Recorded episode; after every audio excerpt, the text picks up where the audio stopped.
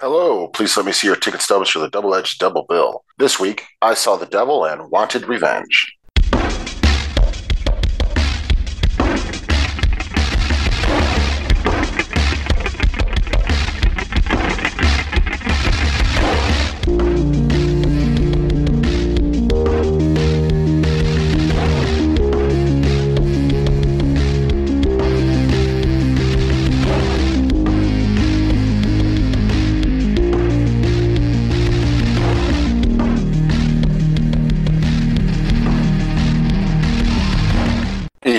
Thomas and Thomas Mariani will come to the table to discuss the randomly selected yin and yang of a double feature. Then, both will have to pick a number between 1 and 10 in order to seal their fates for the next episode. One will have two good movies, the other two bad ones. Let the chaos begin. I am the pipe wrench to the proverbial balls of podcasting, Adam Thomas. And I am Thomas Mariani, and if only I could have the golden ticket of becoming an assassin Harry Potter. That's, that's kind of cool, actually. I mean, when you when you describe it, maybe, but Yeah, there's a few reasons why that's not that cool, honestly. But welcome everybody to the Double Edged Double Bill, where every week Adam and I pick a good and a bad film uh, related to a topic, and uh, we talk about them. Um, so at the end of our last episode, we did our picking for this week's topic of revenge films, and uh, you know we kind of talked about this at the end of last episode, but there's a lot of potential to revenge as a topic because your revenge thrillers, there's some certain subcategories of that that are maybe not the wisest to make in a modern age, like the rape revenge kind of thing. But uh, at the same time, it, it's a it's a great motivation. It's one of those big, you know, sort of human motivations that's existed for all time. That revenge is a dish best served cold, as we learned from Klingons. Yeah, and if you want to take any sort of life lessons, the Klingons are the ones that, you know, Great dudes. Klingon never did anything bad. never. Well, it really did because you know I, I hate to break this to you, Thomas, but they're not real. I know. Sorry. I learned that language for nothing. Kota. even even the actor who plays Worf isn't real. He's a completely CGI. Well, maybe. Well, back then it was animatronics. Right, Michael Dorn, of course. Yes, it was a practical Yeah. effect. Um, look, I'm all power to him for getting that practical effect Do the voice of Weasel, and I am Weasel. Yeah, hundred percent. Well, you know, it needed more work. yes, uh, but what you said at the end of our last episode, Adam, that uh, this genre, this sort of subgenre, is one of your favorites. Why is it uh, so interesting to you? Well, I mean, it's a classic tale. You know, revenge and revenge stories have existed, you know, forever, from fairy tales to Disney movies to everything. And it's just like usually it it ends, you know, on a note that you know it's probably going to go where whoever the person that is seeking revenge is probably going to get it. Uh, usually it's a bad guy has to pay his sort of comeuppance who did something horrible to, you know, the sort of protagonist or whatever. But the really smart ones are, you know, it's the very simple sort of, but at what cost sort of idea did this revenge come? You know, when it becomes all consuming and everything, it just makes for exciting cinema. Yeah, I think it's because it's such like a standard motivation. Like it could be a Shakespeare play, it could be an action movie. Like so many different human impulses are motivated in many cases by revenge, seeking that ability of like I want to be, you know, unwronged. I was wronged and I must do another wrong in order to make a right. That's what the Bible tells us, everybody. But um, it's it's an interesting, you know, motivation that's very human, very real. It's a very palpable motivation for good reason. Yeah. But uh, we're here to talk about two that kind of verge more into the uh, genre fare of it, because uh, we have at the end of our last episode we picked my bad pick of Wanted, and we uh, picked your good pick of I Saw the Devil. Uh, two films that you know kind of have a lot of action to them, uh, but apply it in very different, bizarre ways. As we'll uh, get to with our first off, uh, we'll start with the bad one, Wanted. This is the mind numbing black hole I call a job. And this is me, Wesley Gibson. Like everybody else, I just keep waiting for a lotto ticket out of my boring existence and into a life that means something. I knew your father. My father died the week I was born. Your father died yesterday on the rooftop of the Metropolitan Building. He was one of the greatest assassins who ever lived. Then the other one is behind you. We are a fraternity of assassins, the weapons of fate. The fraternity has trained assassins for thousands of years. You'll be given everything you need Curve the bullet. to kill your target. I'm the man. Shoot this motherfucker!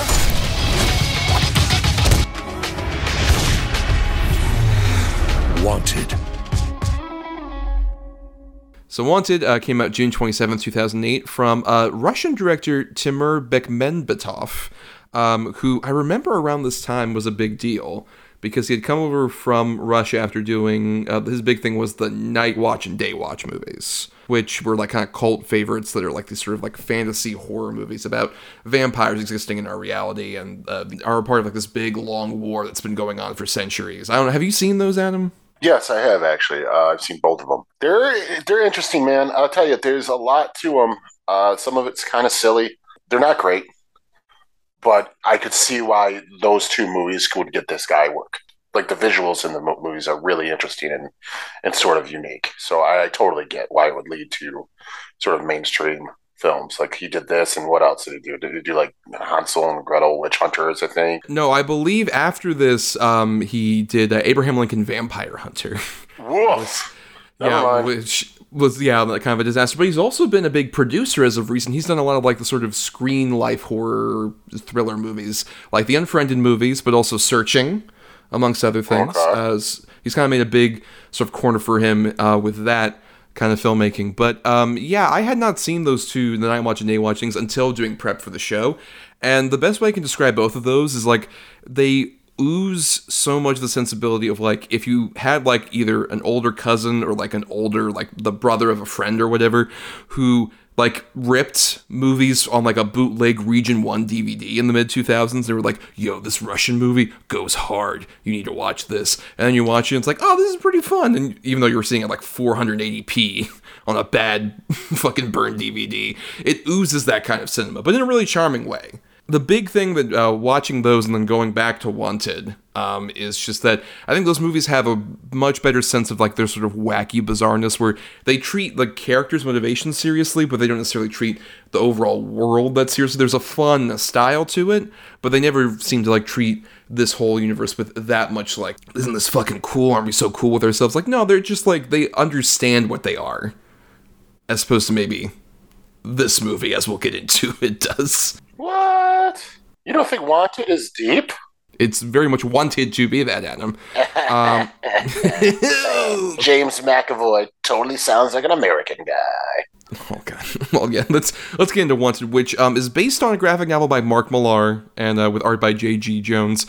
Which I'm aware that like the big sort of hullabaloo around this movie when it came out was a lot of people who had read the comic had said it's very different. I know you're more of a comics person, Adam. Is that accurate? That it's like more like super villain driven as opposed to assassin driven, right? Yeah, yeah, it's very, very different. I mean, down to even just the, the casting decisions made for this are outrageous to me. Uh, just, I mean, even on that simple of a level, like Fox in the comics is a young black woman. And uh, she's completely designed after Halle Berry, 100%. And so the fact, I mean, this is incredible whitewashing that they did uh, for this character. I mean, which is a big shocker that exists in Hollywood, whitewashing. Um, I know. Hey, sit down. Um, Oh no. and then, uh, but J- even the James McAvoy character uh, was 100% Eminem. The way he looked. Yeah. I've seen the art. Yeah, he looks exactly like Eminem. Yeah. Yeah, 100%. Which, granted, I'm glad Eminem's not in this film, but it's still just something as simple as that. It's just it, when you change even uh, the look of a character to that extent, like even it changes the whole attitude of the character, like the James McAvoy character. It just, eh, nah, no, the comic's better. I, even that being said, I'm not crazy about the comic, uh, but it's better. Yeah, I mean, I haven't read a Mark Millar comic, but there's a lot of similarities to like if you've seen any of the other adaptations of his work, like Kick Ass or Kingsman. There's connecting threads that make uh, some of his protagonists in particular very familiar, as I think we'll we'll go into with this one. But yeah, Wanted, if you're unaware, um, basically is this movie about James McAvoy who plays uh, Wesley Gibson, a guy who works in like a shitty cubicle office and doesn't have like much going for his life, and he feels kind of like um, you know, separated off from everybody, and like he doesn't really love what's going on with his life, with like either his work life or his personal life, where his girlfriend keeps fucking his best friend, played by Chris Pratt in a pre Parks and Rec role. Um, and uh, yeah, basically he's just kind of wondering, like, man, my dad left when I was very young, and I don't know, I just have been kind of living a shitty existence, and I want to get out of this. And he gets uh, roped into a big conspiracy element with uh, this secret society of assassins. Uh, one of which is Fox, is played by Angelina Jolie, approaches him initially, says, "Hey, your dad was a very famous assassin, and you're being hunted because uh, they this other famous assassin killed your dad. And look, he's right here in this grocery store where you're picking up your prescription. Oh, we're shooting each other. Pew, pew, pew, pew, pew, pew. A lot of like big, uh, over the top action sequences with guns. And then he's taken to the big secret society compound uh, where they are led by uh, Mr. Sloan, played by Morgan Freeman. And there are a bunch of other assassins under there. And uh, basically, he's taught in the ways of how to become a great assassin um, and learn the ways of the loom of fate um, which we'll get into. Um, but yeah, it's a lot of like big, elaborate, over the top action set pieces as he is assigned to murder people and potentially find the man who he believes killed his father in that revenge element. This is very much a movie that like it came out in the big summer of 2008, which we've talked about many times on the show. Big pivotal summer. This is like within a month of like Iron Man uh, had come out previously, and The Dark Knight was about to come out, and this was a pretty successful movie, made $342 million on its $75 million budget. Uh, I remember at that time I was in high school, and a lot of people I knew in high school were like, "Oh man, that movie was so fucking dope, and Angelina Jolie's so hot, and it's so great. It's such a great movie." And at the time, I didn't like it that much. I didn't hate it necessarily, but going back to it, um, this feels distinctly of 2008 in many of its worst possible ways. Uh, I think this movie is kind of fucking awful and grating and such an annoying watch to me at this point. It's it's definitely a movie that I didn't like when I was the target audience for it, and I definitely don't like it now. Imagine if somebody who was like in 1999 when both The Matrix and Fight Club came out had told you like all his terrible opinions about both those movies and his worst one was like, man, they should be like one movie. That's what this movie feels like. It was made by and for it's just uh, it's pretty fucking terrible on every level to me. But Adam, you said you kind of liked it when it came out, right? I mean, like is a strong word. Uh, I didn't hate it. I, I, thought there was some fun bits to it. Like I said, I think Morgan Freeman's pretty fun in it. Some of the action beats are pretty cool. It's just Angelina Jolie and James McAvoy have zero chemistry. Their complete lack of chemistry combined with ridiculousness of the super thin plot that's happening. Uh, it's just it makes for uh, like you said. I, I, don't know that it would go like a grading watch, but it's boring. And a movie like this shouldn't be boring. Uh, a movie with this these many big action set pieces and car chases and gunfights and you know curving bullets, how silly that is, and exploding rats and all this stuff. Like there, sh- this movie should be fun, and it's anything but. It, it just feels so mean spirited, I guess, in, in every sort of way. And James McAvoy's lead is such an unlikable person. Um, I don't know if it's the voiceover work. I don't know if it is just the accent. I don't know if it's the way he portrays the character. Uh, just I, I don't like anybody in this movie. Yeah, he's just not interesting at all as as a protagonist, really. Because like when I mentioned like the Fight Club element, this is so like somebody who watched Fight Club and thought, oh man, this is so dope. I really relate to the Edward Norton character as opposed to like, no, that guy's supposed to be like an asshole. That's that it's that definitely that kind of cult following around that movie that's made so much of like the appreciation for it seem toxic of just like, oh my god, I'm this like dude who works in an office and uh, nobody likes me, and it's gotta be because they're all dumb. Like the way that he treats like that woman who's his supervisor, and the way that they portray her, where it's just like, oh, she has like some weird superiority complex and is like constantly berating him and shit like that. It feels like stuff that is like being put onto a person as opposed to like any kind of conceivable actual reality for this person. It feels so much just like, man, everyone's against me. This straight white male in his late 20s to early 30s who just nobody appreciates what I can contribute to society. It's like, you know what you contribute? You fucking just like scream and yell at all the time about how you're not appreciated.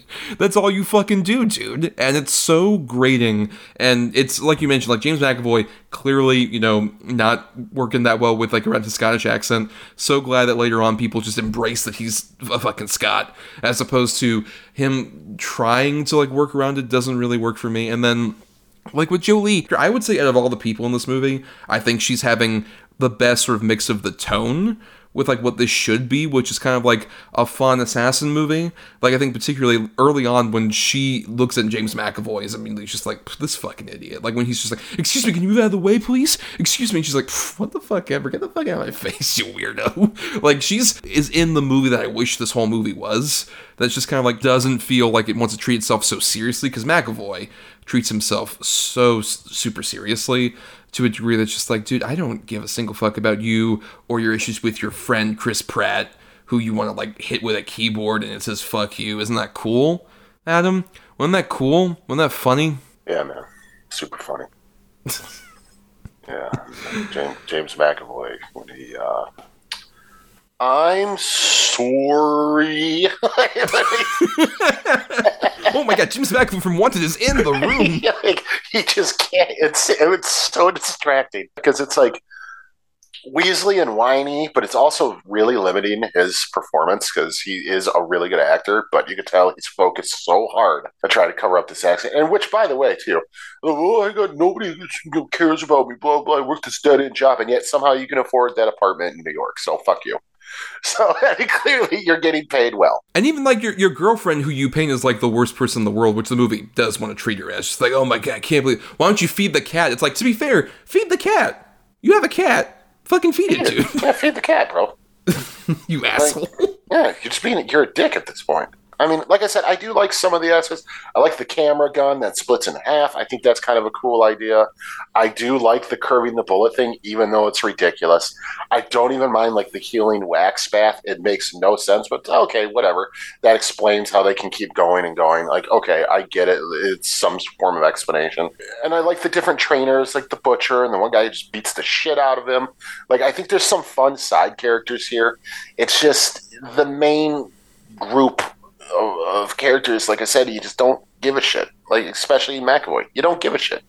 And oh, Thomas Kretschmann, that big fucking supposed shocker reveal. Like okay, like my trouble honestly with this movie and even the action sequences is like I could be on board with like curving the bullet, which that was the big thing they promoted. It was like it's their version of bullet time. It's like oh you can curve yeah, it's kind of cool. I guess in theory, it's just the best action sequence to me is the first big one we have where um, it involves the one guy who ends up getting shot by, I believe, the Thomas Kretschmann character, and he like uh, is like looking around for him, and then like leaps out the window, and all the glass and shit is around him. Yeah, totally cool. Right, and that that kind of feels more like it's like the Day Watch or Night Watch movies, where like they're embracing the fact that this is like not that you know realistic a world and we can do something like that big and extravagant with the action set pieces. My trouble is after that it becomes so much more about like very basic things. Like they establish oh we're like almost superhuman kind of like assassin characters which i guess is kind of left over from the, the graphic novel.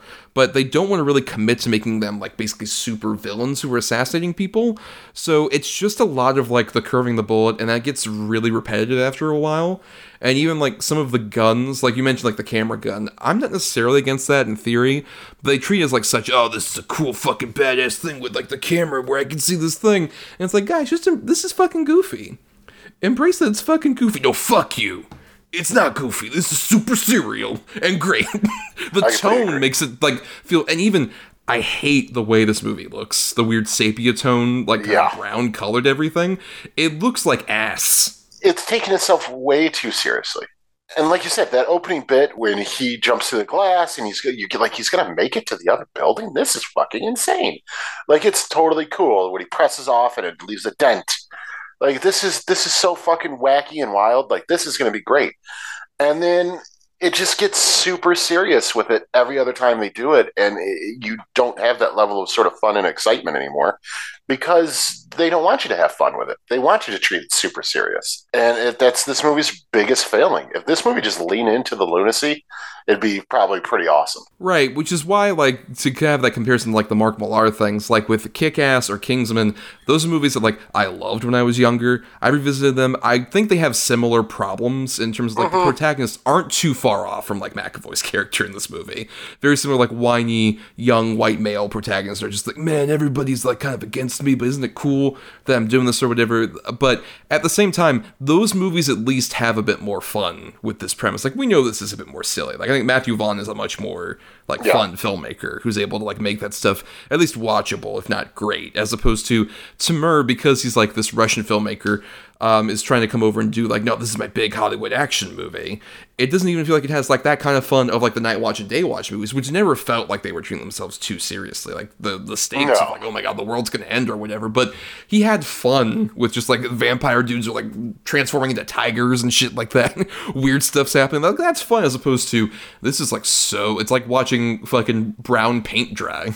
I mean, yeah, I, I completely agree. Like I and that's a very good comparison. I'd say out of those three, Kingsman is still probably the most fun one. Yeah, But yeah, the those movies, elite, well, except for Kick Ass two and all the other Kingsman things, uh, but those first two, yeah, they there is a sense of whimsy to the whole thing too. Like, yeah, there's ser- very serious moments and things like that, but it's still allowing you to breathe and have fun with the material. Where this, like I said, it's just it wants you to be. It feels like it's made in the late '90s, early 2000s, where it's like, look how cool and edgy this is, and oh my god, where it, it- it's just it it's it sucks. It just sucks. You know, it's just it's not fun at all. And I mean, I think again, that's the major problem with it. They just want to sort of just shove in your face how fucking cool it is, and look at the effects work we can do. to the point where they who's the leader of our secret society? Oh, Morgan Freeman. Yeah. Everyone who treats with like, nope, he's super serious, Academy Award winner Morgan Freeman, and we have to have him explain bullshit like, I know the Loom of Fate wasn't in the fucking comic, right? No, and that is like the dumbest thing that they treat a hundred percent seriously. Of just like it's a code, and you got to put like zeros and ones, and then that gets us who our fucking person. It's just like you couldn't just have a machine that plopped out a bullet that had a name on it.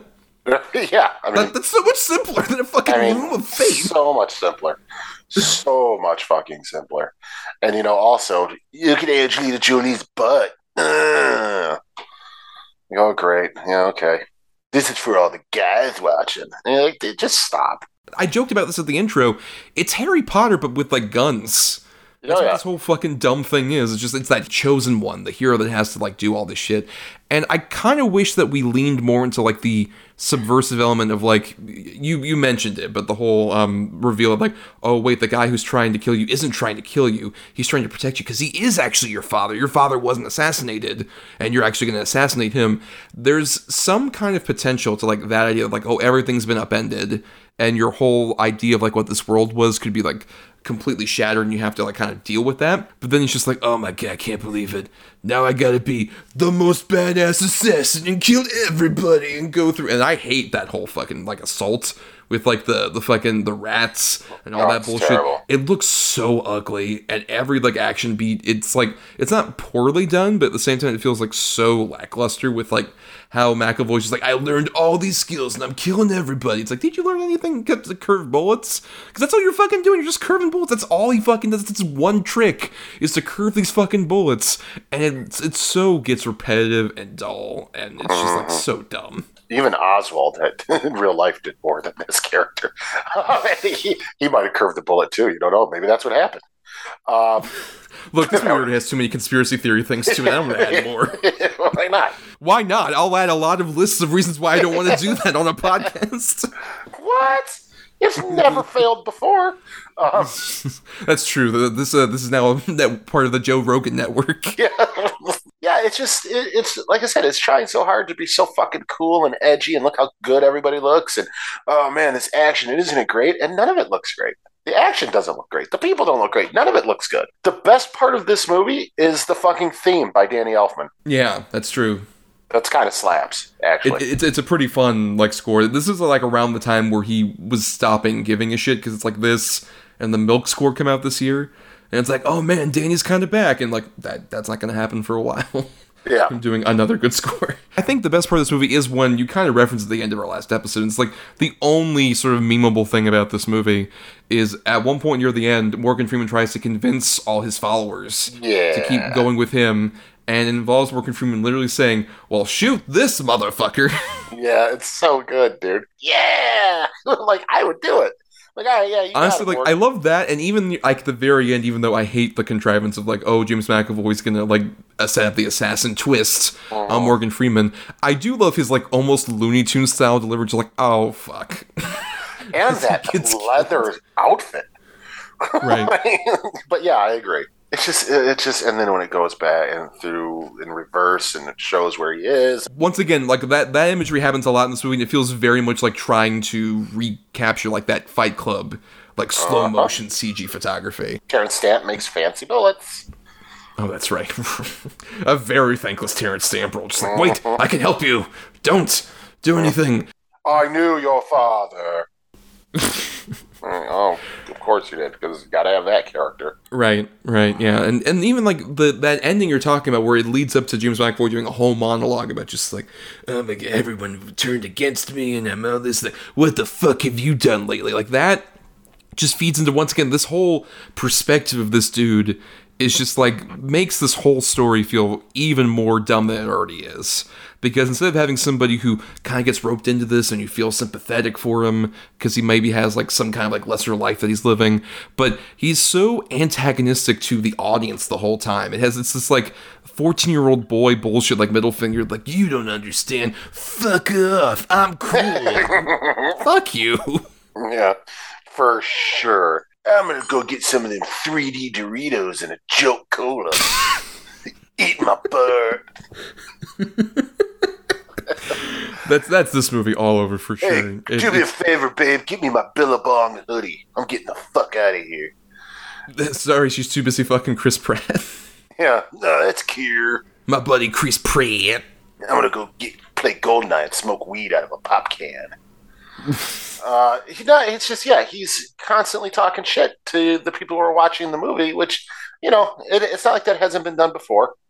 Uh, it, it, that sort of technique, sure, but when it's this whiny fucking guy with a whole movie just whines and cries, whines and cries, whines and cries, and then sort of ostracizes the audience at the end because now look how badass I am. Like fuck you.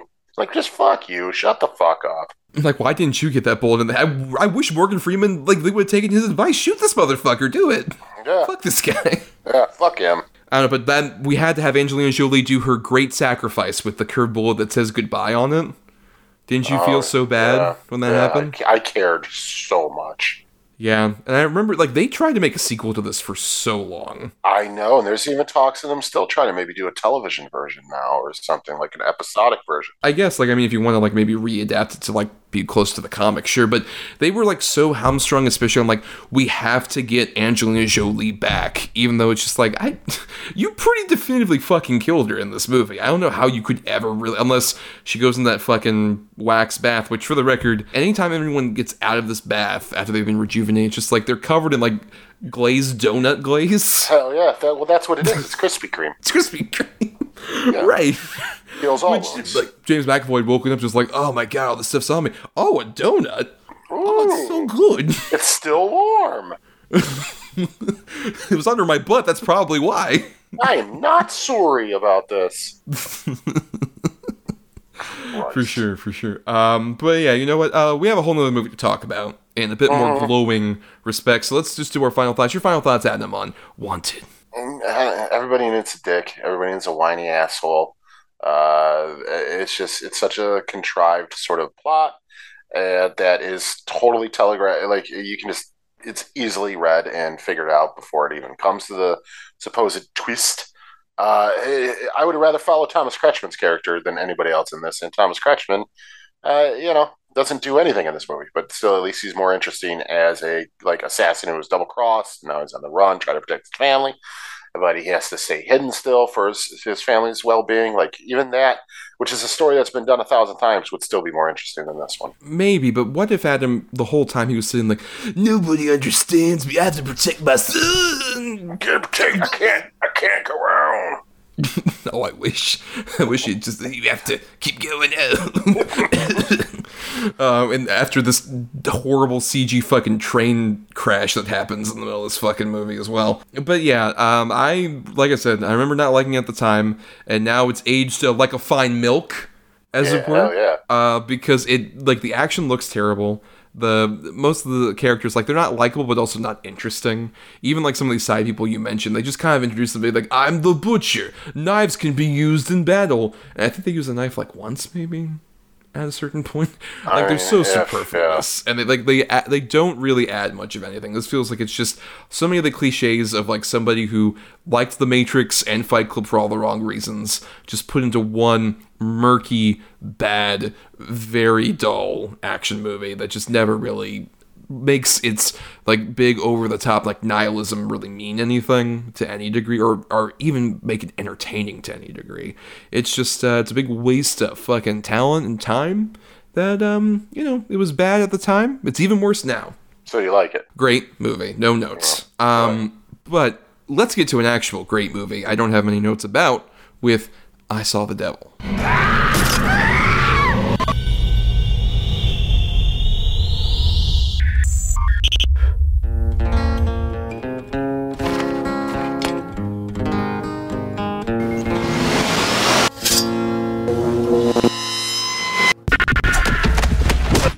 So I saw the devil. Um, it's a South Korean film uh, that uh, came out um, in South Korea on August twelfth, 2010, but in the States on March 4th, 2011. Playful romp, I would say. You know, uh, r- fun for the whole family, bring the Yeah, kids. hundred percent. Yep, yep. Yes. Um, and uh, it is actually a very violent, gory revenge film that, if you're unaware, um, basically uh, we follow uh, these two characters. Uh, first, uh, there's Kim, uh, as played by Lee Byung Hun, and apologize, you know, as we do anytime we cover a foreign film, I might fuck up the pronunciation of some of these names, but he is an NSI agent um, who is out on a mission while his fiance is uh, out traveling. Very early in the movie, we see her like on the road, and she has to pull over. She's waiting for the tow truck to come when uh, she encounters a stranger, Jang, played by uh, Choi Min Sik.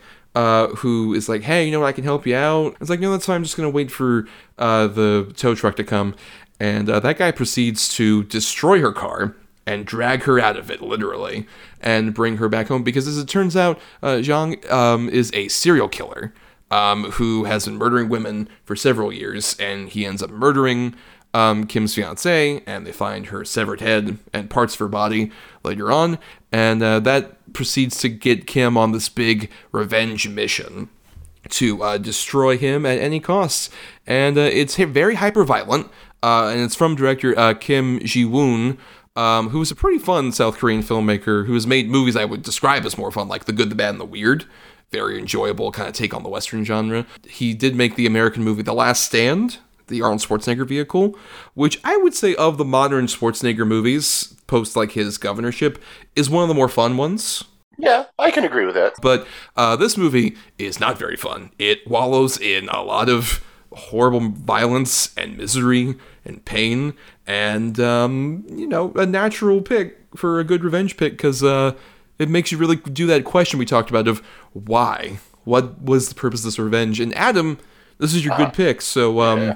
tell us all about the feel good movie of the 2010s.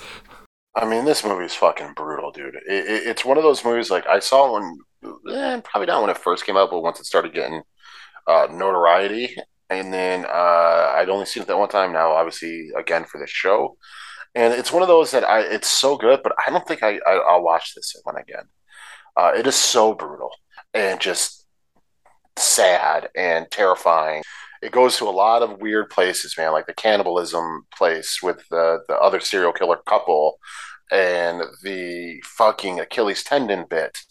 And just I mean there's some so much crazy gore and just violence in this movie and yet at its heart it's just about a guy who's lost everything who doesn't know what else to do but just take out his revenge on this guy because of what he did to him and the, even the way the movie ends with him sort of walking away and just bawling and finally feeling that release it's heartbreaking, but it's so good.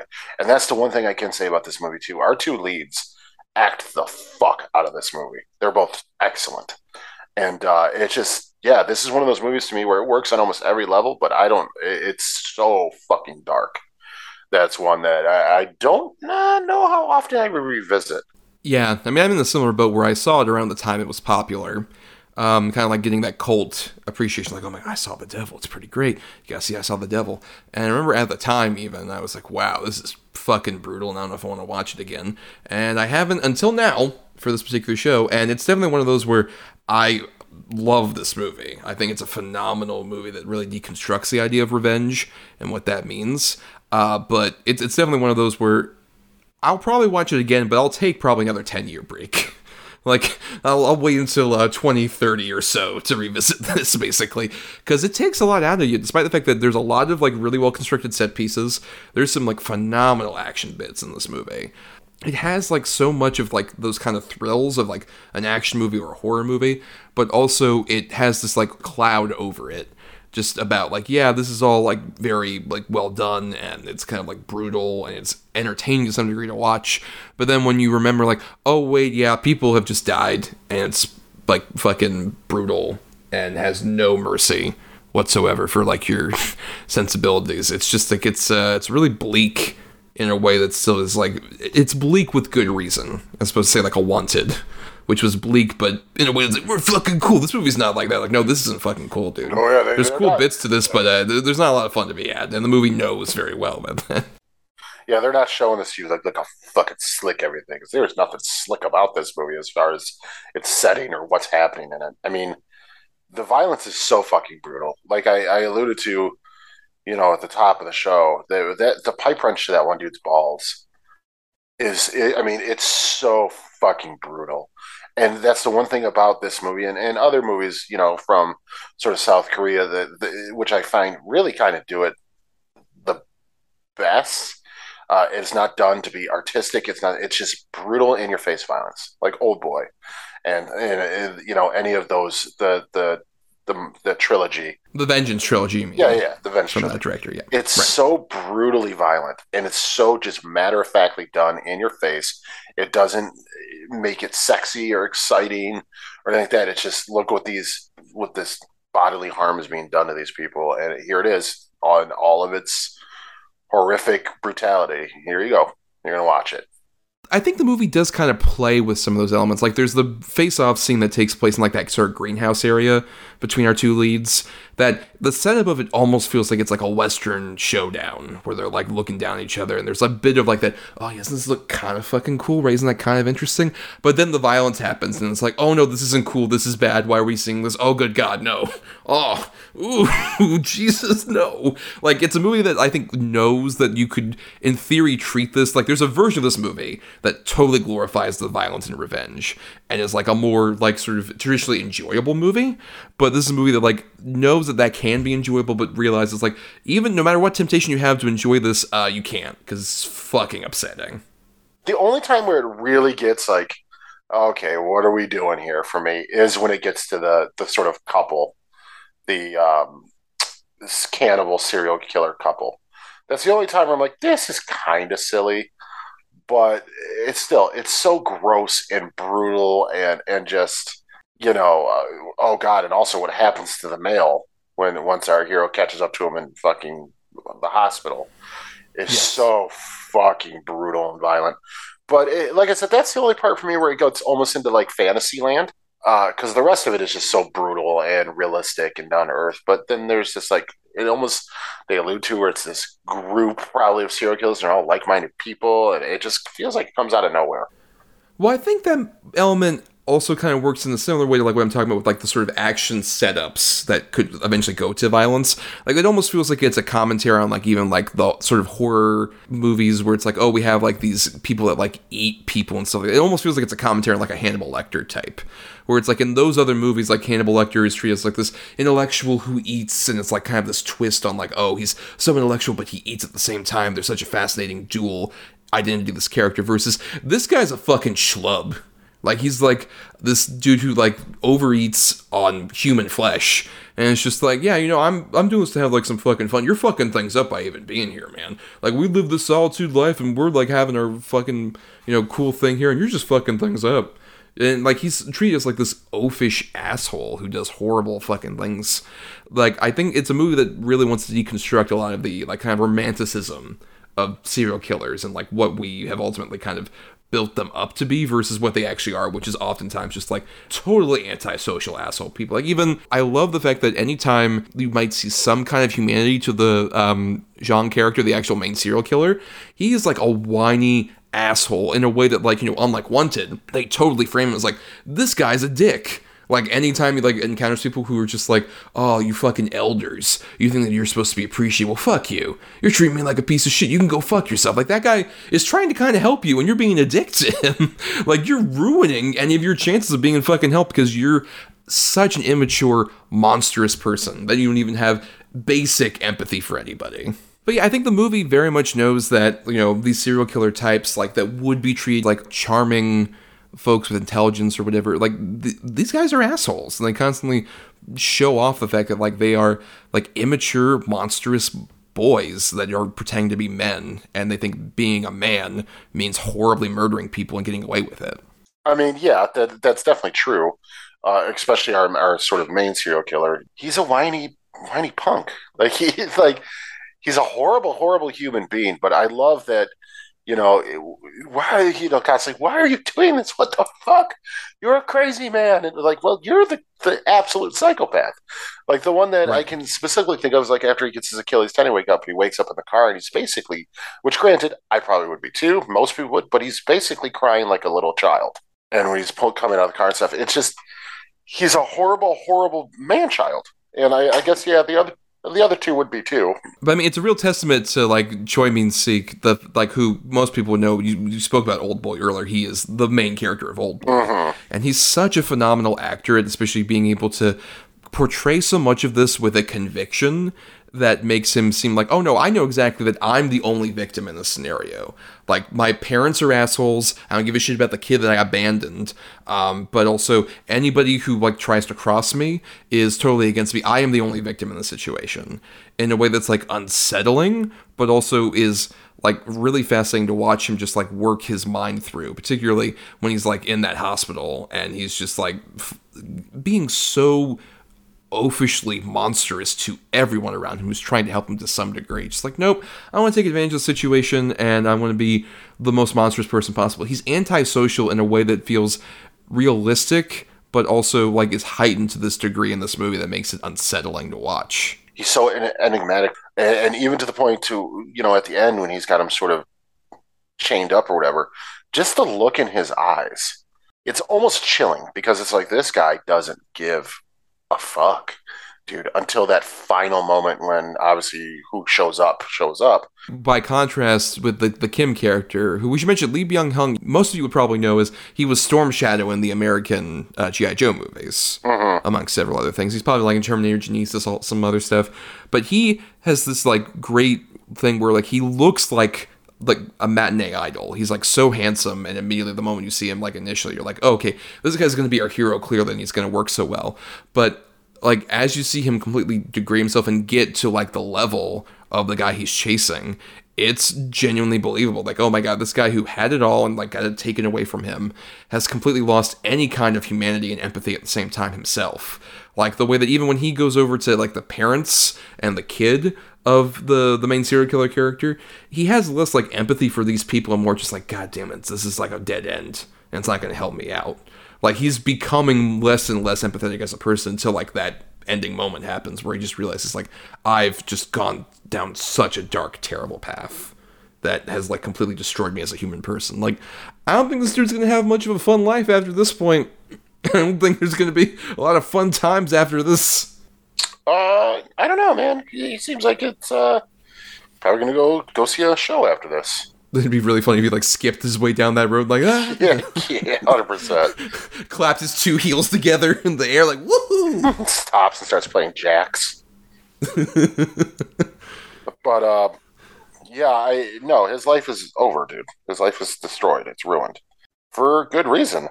It's he became the the monster he was trying to sort of you know, kill. It's, and I mean, obviously he did kill him, but it just, the, these extremes that he went to, they got all, you know, people he cared about killed and people, which again, brutal. The dumbbell scene. Oh, Jesus. Yes. But eh, then he got all these other people killed and all this stuff. And, but it's over. It's finally over. So what does that mean for him? I mean, yeah, it's just it's such a great moment. A big shout out to like to contrast with Wanted as well. I love the way this movie looks. Oh, it's like beautiful. this could be in theory like this could look like some Saw bullshit where it's like very green overlay and like oh disgusting. But even despite how many horrible things happen in like that layer our main serial killer character is in, it's like so weirdly vibrant with different colors. Like even like the filth is like presented in like this weird kind of like um, almost like the way that you know oil when it mixes with water has like that weird kind of like multicolor effect. It looks like that. It looks like a dingy place that's like has color to it, but in a way that's like haunted. In a way that feels like this is like a place I shouldn't be, but not in the way of like oh it's like dingy and like a seven saw esque way. It's like no, this is a place that has vibrancy and color to it, but it's all tainted it's all ugly and disgusting which is even the way that like he shoots like some of these victims bodies like the way like the main the fiance character how she's horribly mutilated. Like they emphasize on like oh look here are the body parts that are here but it, it's treated at the same time like there's a color and vibrancy even to like the those body parts but it's all like it's decayed it's disgusting it's so it's vibrant but in a way that's like haunted. Like I was, I was alluding to earlier, with the gore, the violence, and everything, it, it's done so matter of factly but it's handled with the utmost sort of care and also respect of what they're showing you and what they're putting you through. It's never not chilling. I can say that for sure. And the fact of the matter is, once the you know she even reveals that she was pregnant, mm-hmm. and mm-hmm. sort of the way he looks at her, and it's almost like he gets even more pleasure out of that fact. Yeah, because uh, you know he definitely gets pleasure out of telling him. What a horrible, horrific scene. I mean, cuts her limbs off, cuts her head. Uh, it just it's awful, awful. And spread sunshine all over the place.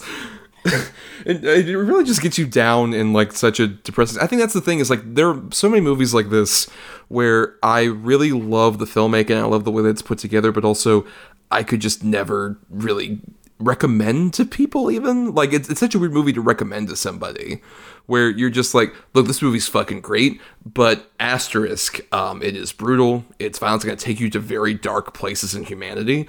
Um, but I won't say that I don't think you'll at least respect what it's doing. Like there are so so many movies like that where it definitely gets put on that list with like Requiem for a Dream and like some others where it's just like this is a very well made movie, but I don't know if I can in good conscience recommend it to somebody without a massive list of caveats.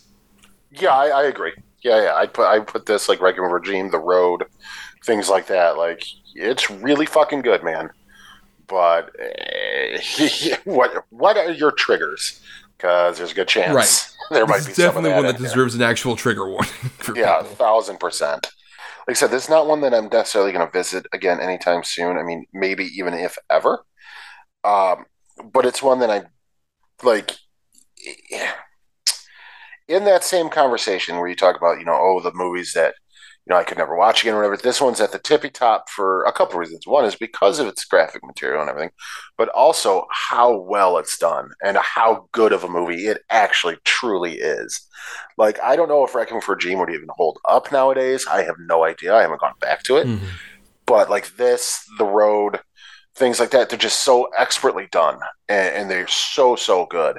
It's basically almost a masterpiece of this type of filmmaking and this type of storytelling. it, it is you want to talk about a revenge movie? Well, here you fucking go, in several different ways. Not only is it the sort of agent getting revenge on the serial killer, but then it's also a serial killer going to try to get revenge on the agent, and it's just this really brutal cat and mouse. Yeah, the the weird the cycles of revenge that just end up destroying rather than actually giving either of them fulfillment to any degree. And I think like that really can only come from like South Korea because this is one of those movies that like it was rumored they were going to do an American remake for a while with like Adam Wingard and his screenwriting partner Simon Barrett were going to do it for a while, and um, they said that ultimately they didn't do it because like they wanted to stay true to the gory sensibilities of the movie, but the American studios shockingly wanted to make it PG thirteen. So they're like, no, let's probably not do that, and it kind of like died and hasn't happened yet. And I'm really glad, just because like if you're gonna do a revenge movie that's anywhere close to this, like the only way you can somewhat justify it is to show you the true brutality of what's going on.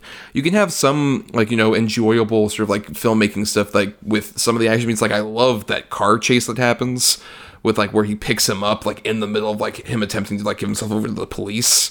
Like it's so well shot, or even like the big finale with tension that's there is like so palpable and brutal with like the guillotine and all that stuff. But at the same time, like if you're gonna do a revenge movie like this, like you have to really emphasize it. Like this is brutal, this is harsh, this takes so much out of you, and like so many of these revenge movies, like we talked about, have it like, but at what cost?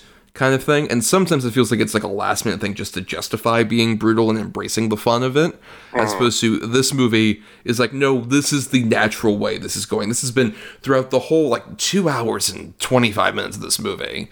It is fully in that mode of like, this has like, there's some skill to this filmmaking, but it's all in the really just show off the true brutality and how little that really ultimately advances like whatever pain you're feeling element of it because you ignore people like the way that his fiance's sister and father how he just totally ignores them and they're please like please come back we just want you to like we're grieving but we want you to like be a part of our family still we love you as a person don't go down like whatever path you're thinking of going down and that costs him everything I mean, absolutely everything.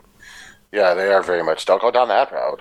Um, look i would definitely do it if it was fucking fred gwynne telling me I, Yeah, i'd trust fred 100%. gwynne to do anything yeah, he he loses absolutely everything because of his sort of obsession with revenge. And I mean, but that's one thing too. I, I do want to talk about just the the uniqueness of the idea itself too, where he so he hunts down this guy, finally finds him, beats the living shit out of him, breaks his arm, just fucks him up, and then implants a tracker on him so he can just follow him around and when he's about to do something bad, just show up again and beat the fuck out of him again, and just torture and maim and wound this guy.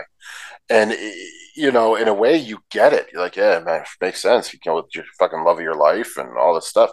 But at the same time, it's like it's so brutal and animalistic and savage, where it's just so unique, though, too, to the genre. I mean, I've never seen before or since that something like that happen, and it's just so well done. Yeah, it feels even like a movie where once again it takes that kind of like the genre setups and it's just like, yeah, isn't that satisfying in the moment? But then really lingers with that. Just like, no, it really isn't satisfying because uh, the repercussions come back and it really hurts you and everybody else. And that's something, like I said, I don't think an American film would really be willing to do. I don't think any American film would like really be willing to like ask those questions and really answer them in the most brutal, frank way possible. Just be like, well, no, we got his revenge and everything's sunny side up. It's all Right. good. All good now. Yeah, I agree. Um, yeah, and it makes me really want because I think this is the first South Korean movie we've ever covered for the show.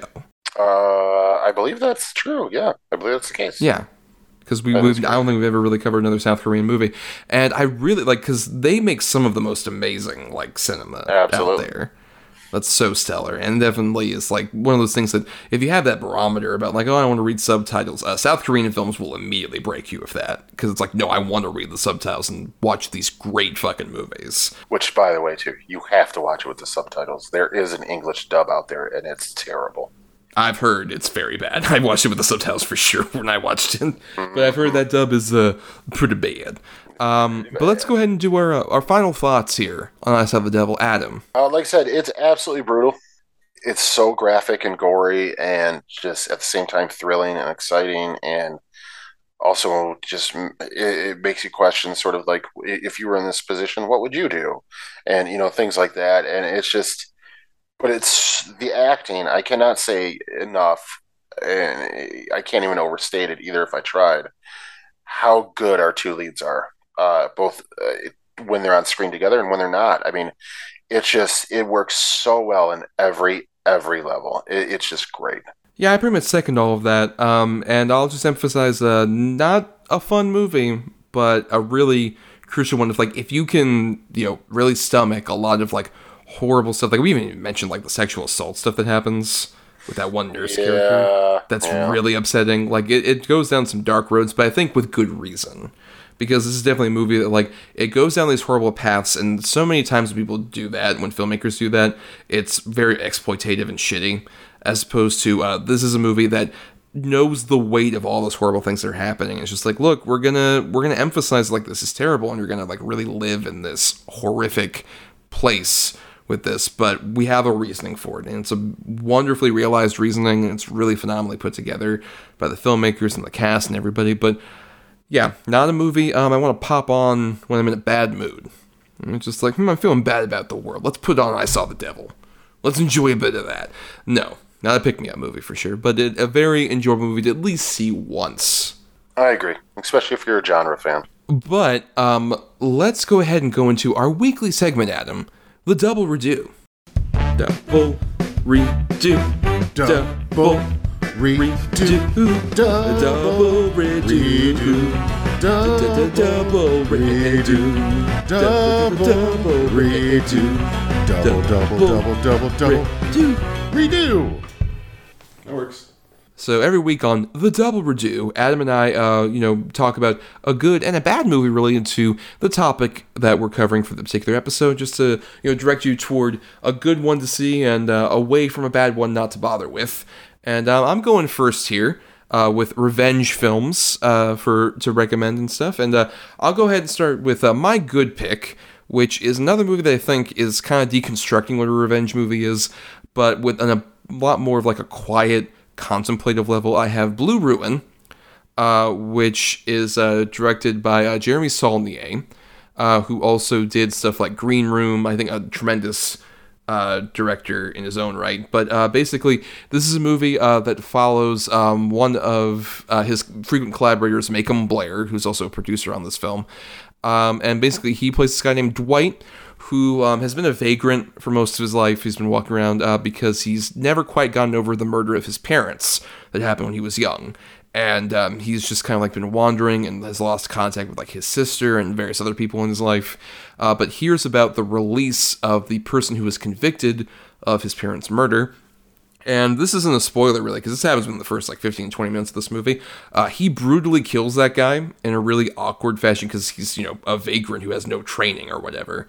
So any t- like anytime he tries to take violent revenge, it's like a really awkward, horrific process that he like is so slow and uncomfortable to watch. But he finds out that guy didn't actually kill his parents, and so he's on the journey to find out who actually did do that. And I think this is a tremendous, quiet, contemplative movie, in uh, the same way as like a Green Room or Hold the Dark, uh, which is another movie that Jeremy Saulnier made. And um, it's a really fascinating story about the idea of like you know that kind of revenge plot where it's just like oh um, somebody wronged me in the past i have to take my vengeance but like in actual reality if you were to do that it would be such a like stumbling awkward process that would not really like work out for you in the long run. It's a movie that kind of covers the similar repercussions of I Saw the Devil but without any of the remote gloss that's there in some of those movies.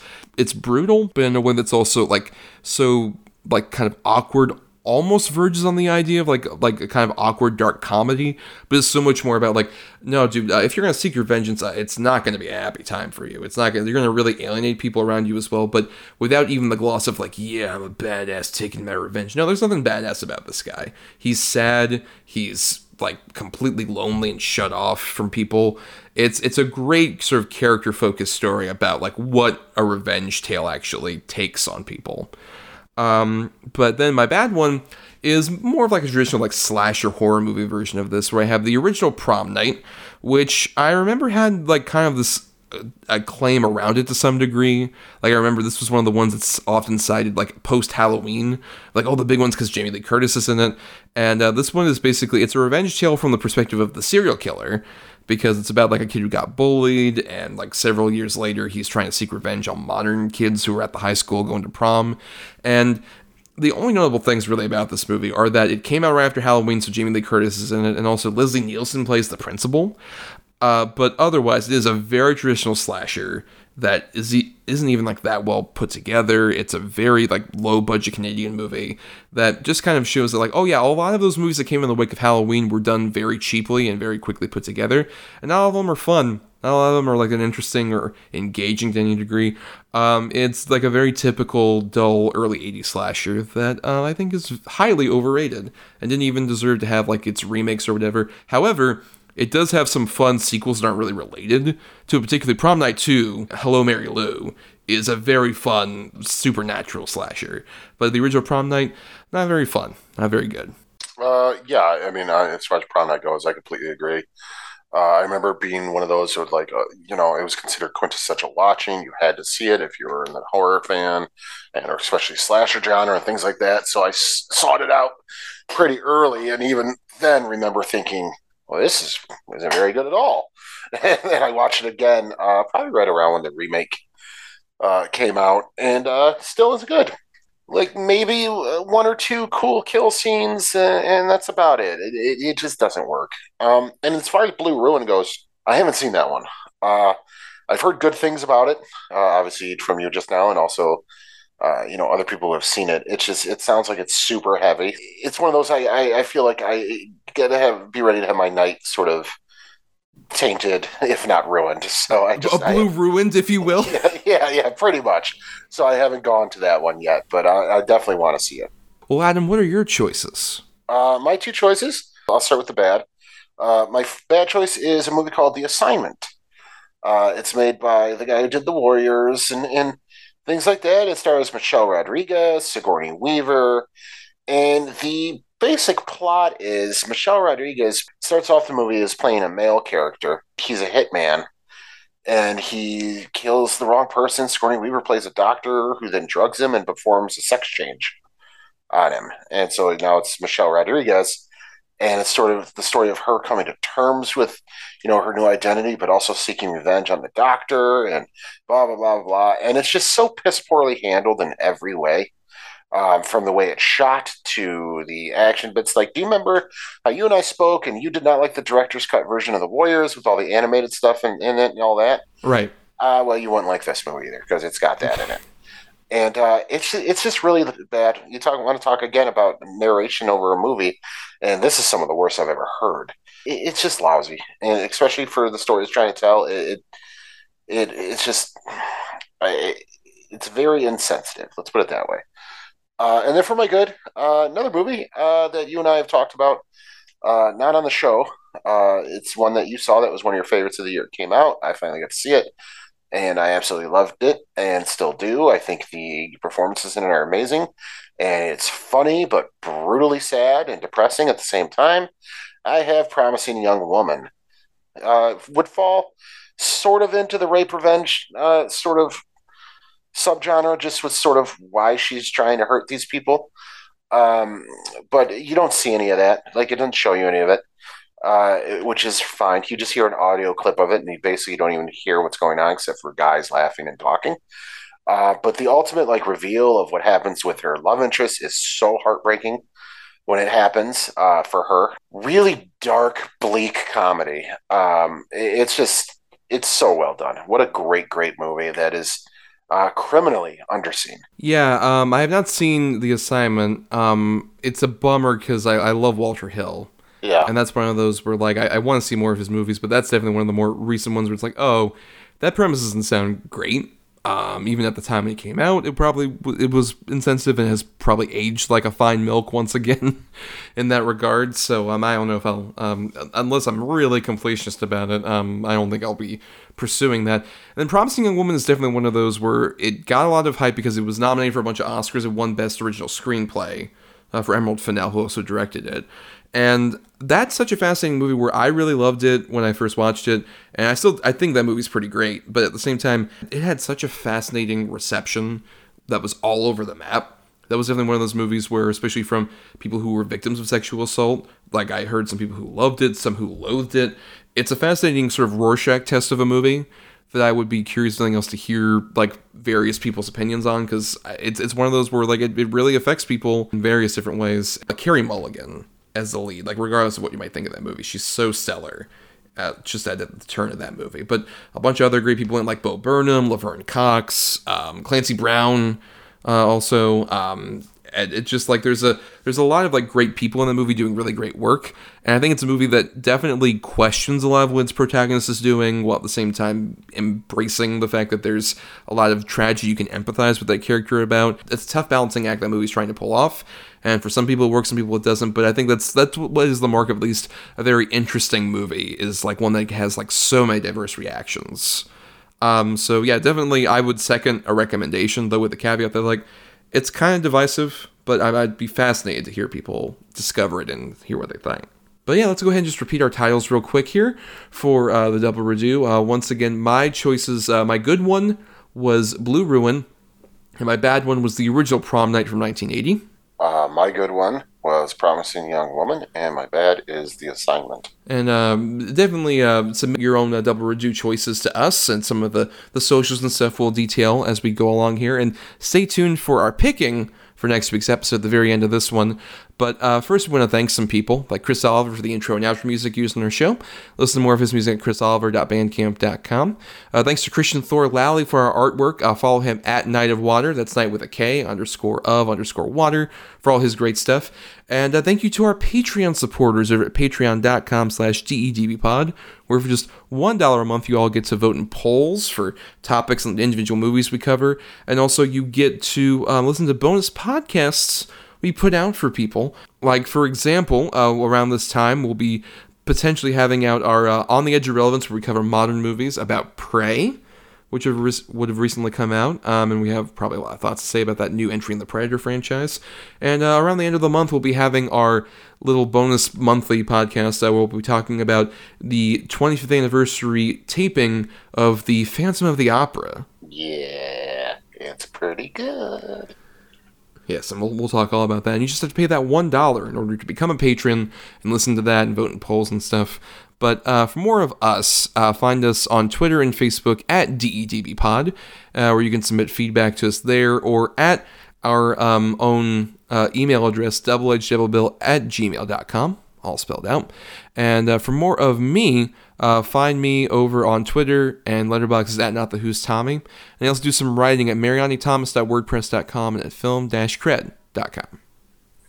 And if you're on Letterboxd, you can find me on there at Schwandtson. That's S C H W A N D T S O N. And to hear more of our antics, uh, follow us on Apple Podcast, Stitcher, or other podcasting platforms. If you're listening on Talk Film Society, uh, go ahead and uh, listen to all the other great shows besides ours. But definitely, if you want to hear oh, like near like 200 episodes before we join Talk Film Society, uh, find our Podbean main feed for so many episodes. And uh, if nothing else, if you don't aren't able to support us on the Patreon, that's totally cool. The completely free way to help us out is to rate, review, or simply share the show around and gets us more visibility out there in the internet algorithms.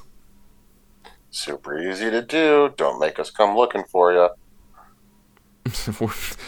I, I will not seek any revenge on people if you don't be, share stuff. It's cool. I, I'm not doing that. Absolutely will. no. Uh, the views of Adam Thomas once again not express those of Double Edged Double Bill.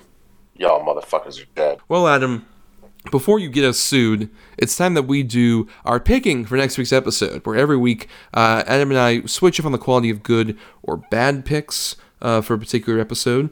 And we usually assign them a number between 1 and 10, though sometimes our patrons pick some choices, as we'll detail about next week's episode for that. But keep in mind, uh, we assign number between 1 and 10 for those choices. And the other person, you know, says, you know, uh, I'm going to pick number 6 and we're like, oh, that's close to number seven. That's what usually gets us our good and our bad pick. But keep in mind, there's the Godfather rule, where Adam and I each have a single veto in our back pocket to uh, use at some point. We have to use it before next May.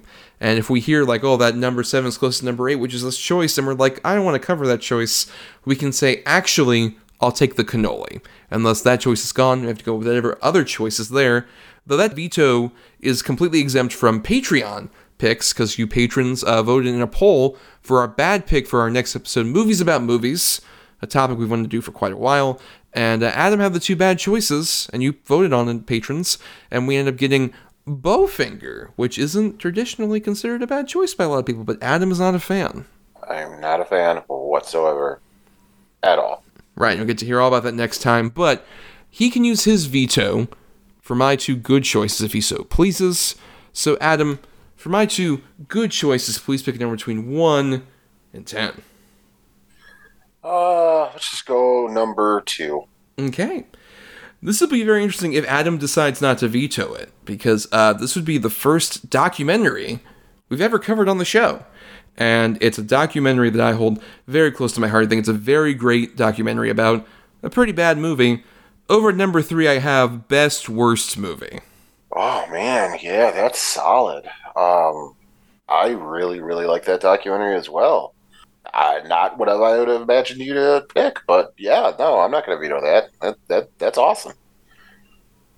All right. Well, at number nine, I had a movie that I also think is pretty awesome. A very sort of meta-contextual, weird uh, take on the movies about movies sort of topic. I have adaptation. Eh, all right. Rousing endorsement from that. Yeah. You're glad you didn't take the cannoli on that, I assume. Yeah, I am. I don't hate adaptation, but it's just uh, it's all right. okay. Well, we'll be talking about Bowfinger and Best Worst Movie next time for our movies about movies episode. That means it's the end of the show, Adam. And until next time, we just want to encourage everybody out there: uh, don't seek your revenge, because I don't think it's going to really result in much of anything except you crying. Or you'll be incredibly happy. You know, roll the dice, see how that goes.